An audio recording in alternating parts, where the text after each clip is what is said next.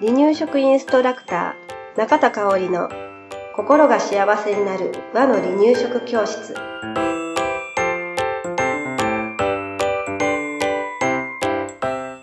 第150回です。番組アシスタントの山本智子です。よろしくお願いします。はいよろしくお願いします150回やってすごいな、すごいね。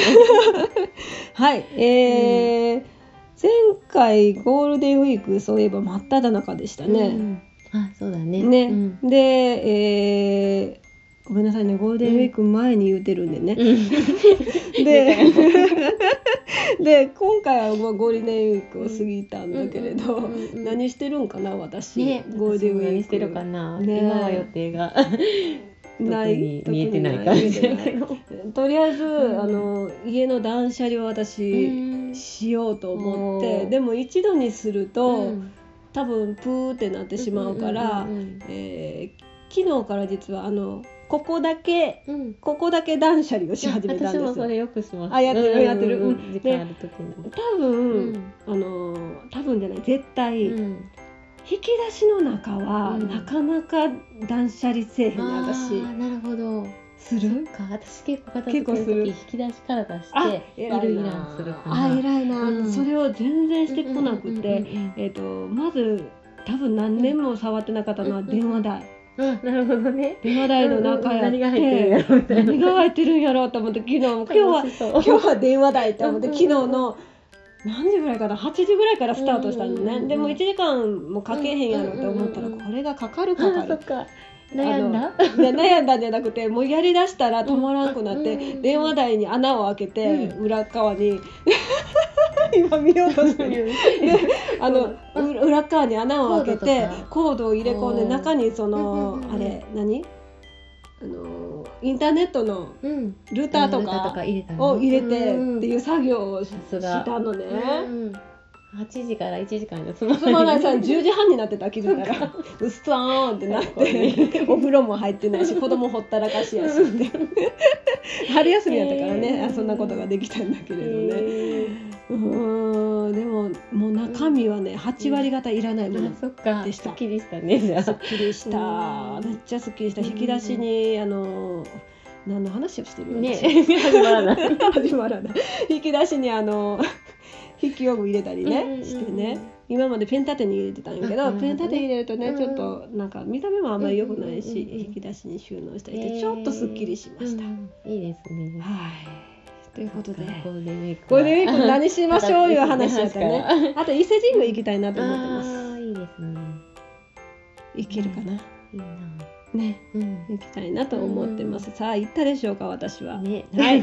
ということで今日の、えーテーマです。離乳食ですね。うん。えー大人のご飯から初期中期の赤ちゃんにも取り分けできるようんっていう方法です。これね、はい。取り分けできたら本当に楽ちんなんですよね、うん。楽。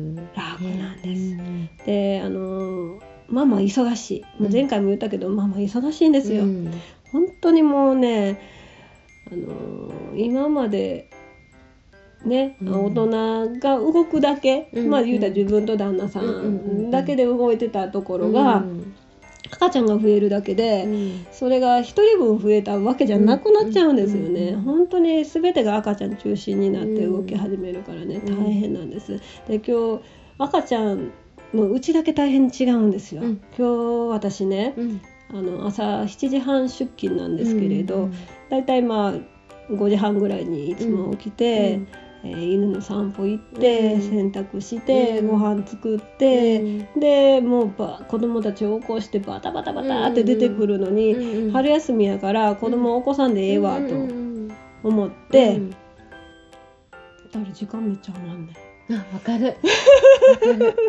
あの子供が泊まりに行ってる朝とかうん、ねそう余裕がすっごいできるよね。何かと何かあるんやろうね。そう中3とうん。小5やで、うん。で別にうん。あの学校のね準備なんかも全う部ん。彼彼女たちがしてくれんねんけど、うん。ね、ねコーヒーまで飲めちゃった今日、そうやねん。だから、うんなんかややっぱり子供にこいくら大きくなっても、目を向けて声をかけてっていう作業を、うん。作業って言ったらあかんな。をうん。してるんやなってうん。本当今日実感して、じゃあ赤ちゃんをお世話してるお母さんたちはもうなおさらうん。時間なんてないよね、うん。どうやってたんやろうな私って思うもん。ね。えでもいっぱいいっぱいして自分のことをほったらかしてほったらかしてたよね、うん。今よりうん家のこともほったらかしてたし、うんうんうんうんみなりも。そうみなりもだよね。ね化粧もしなかったかもしれない、ね私。ねだから。人もすごいなって思う。今今のお母さんたち綺麗もんね。ほう今のお母さんのいやあのうちらの時もい。たい。た。自分自分基準やから誤解を招く私たちはそうではなかったっていう話 ね。何の話をしてもこんなに時間が経ってるのかしら。えっ、ととりあえず大人のご飯からえっ、と取り分ける初期中期の赤ちゃんのねご飯ということでね、えー作って作っていくんじゃお話ししていきます。はい作れるんだよということをお話ししていく。はいもうなんかちょっとおかしいわ。じゃあちょっと仕切り直し。ははいい。はい。ではね、えーまあ、とりわけ離乳食っていうと後期完了期赤ちゃん向けなのかなってね、うんうん思われてる方って割と多いんです、はい。うん、でもそうではないということを今日ね、お話しします。はい。でまあおそらく多くの家で汁物を献立にうん。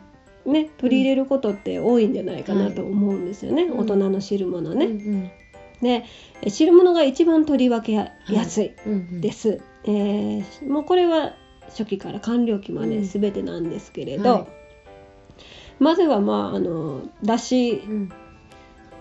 でね食材を煮ると。うん。で柔らかくなったら、うん。赤ちゃんが食べる分だけ取り出すと、うん。でその時に、えー味のついてない状態の煮汁を、まあ多くて 100ml ぐらうんい取り分けをしておくと、はい。取り出しておくと、うん。で大人はその後に調味料で、うん。えー味をつける。はい。で取り分けた食材とうん。煮汁で、えー離乳食を作っていくんだけれど、うん。まあ、初期は裏ごしをしますね。はい。で滑らかさが足りなかったらうん。煮汁で滑らかにする。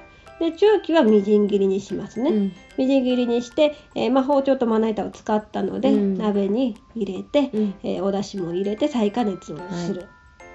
っていうだけでね、うん。作れちゃうんですよね。で離乳食初期はうん。昆布だし、うん。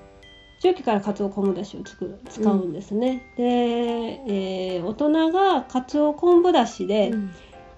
食事を、えー汁物を作ってるとしたら、うん。はまだ初期は食べられないよね、うん。だから昆布だしの状態でうん。もう野菜を煮てしまうんですね、うん。食材をね。うん。で取り分けた後うにん。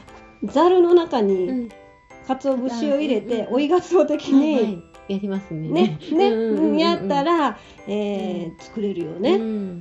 かつお昆布だしで、ううん。ん。なんかそういうね、え私はちょっと横着なうん。追いがつお的なはい。やり方で、えしてましたので、うんうん。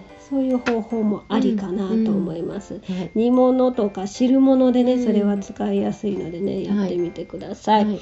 で注意点としては、うんえー赤ちゃんに取り分けますので、はい。大人の汁物はその時に、の赤ちゃんの発達に応じた食材をうん選ぶとよりうん。ね、安心あの安心だし、うん取り分けしやすいよね、うんうん例えばちょっと後期のあたりからしか食べられへんレンコンとか、うんうんえーごぼうなんかうんをはい。入れたとしましょう、うん。そうするとちょっとねうん。取り分けができないうんうんくなってしまう、うんうん。なので、えーまあ人参じゃがいも、うん大根とかね、うん。初期中期の赤ちゃんが食べられるお野菜、うん。で、まあ、お魚を入れるんだったらお魚もね、うん。そういった部分を考えつつ、うん。えー入れてもらったらいいかなとはい。思います。うん。であと赤ちゃんが初めて食べる食材はね1種類だけ1日1種類だけ使いましょう。はいうん、で食べたことのない食材も入れる場合は、はい。赤ちゃんの分を取り分けてから、入れたらいい。うん。だからそこちょっと難しいよね。うん。例えば、えーね、さっき言ったようなごぼう入れたいと、うん。うん。だから最初に人参とじゃがいもとかわかんないけど、うん。うん。うん。初期の初期の赤ちゃんが食べられるものに似てたけれど、うんえくたくたに煮た後にごぼうを入れたら デロデロになるでしょ？他がね。ね他がじゃがいもなんか特にねあのごぼうが柔らかくなる頃にはもうん。う悲しい状態になってますのでね、はい。そういったちょっと食材の組み合わせとかはね、うんえー計算して考えなきゃいけないんだけれどね、まああのーごぼう食べたかったら他のメニューで取り入れてもらって、うん。うん。えーちょっと赤ちゃん目線で汁物を作ってもらえればいいのかなと思います。うん。はい、であとね、えー離乳食グッズ活用するっていうのでね、一つおすすめなのが、うん。私はね大人のご飯を炊く時に、おかゆも一緒に炊けうん。るおかゆポットみたいなのがあるんですね。うんうん、それはね何度かね、うん。紹介させてもらってるけど、はい。それってすごく便利です、うん。炊飯器の中にうん。10倍がゆだったら10倍がゆの分量の米と水を入れて、でもうスイッチオンするだけで、はい。えー炊飯器の中にっていうのは、あの大人のご飯ももちろん入ってるんですよ、うんそうするとおかゆができちゃうんでね、うん。はい。あのわざわざ赤ちゃん用品のもの使わなくても、うん。お湯飲みとか、うん。あの耐熱の陶器だったりするとね、うん作れるのでね、はい。ぜひそういう工夫されてもいいのかなと思います、はい。もう、うん、うちようそれ使ってたかうんな、私も使ってます。ね、うん。なんかあの気分的にお鍋でしたいとか土鍋でしたい時は、うんうんうんうんえーそれもね、うん。使ってたんだけれどもね、うん。うんということでねまあ大人のご飯からとりわけ離乳食ができることをまず初期中期で汁物から簡単にはい。スタートうん。させると、うん。その後もねそれが慣れてしまって、うん。なんか習慣化するとできるようになるんですよね。であいろんなこの食材どうかなって組み合わせるのも楽しくなってくるし、大人もなんだろう。よく私の友達のお母さんが言ってたんだけど、うんお孫ちゃんができた時うん。に、えーそのお家はなんか関西そうなのかな？うん。豆腐とわかめとネギうんの味噌汁っていうのが、もう毎日のように続いてた家庭だったのね、それが離乳食が始まったからも,、うん。もうかぼちゃやらさつまいもやら玉ねぎやらなんか、うん。そういろんなごっちゃにしうんたんだけれど、うん美味しいのねっておばちゃんが言ってて、うちはあの、うん。鹿児島の母やからもういろいろ入れる人やったから、うんあのその味はもともと子供の時から知ってたけれど、そういったなんかお味噌汁ってこれっていう定番で作ってる人もいる作ってる家庭もあって、んそういった家庭はもしかすると、あのあこれも味噌汁いけるんやっていう発見にもなってね,、結構楽しいですよ。うん。ね。味噌汁美味しいもんね。美味しいね、うん大人後から生姜入れたり柚子入れたりしてもねまたそれはそれで美味しいし、うん。ぜひぜひ汁物をねはい。初期中期から取り入れてみてください。はい。はい、はい。今日もありがとうございました。はい、ありがとうございました。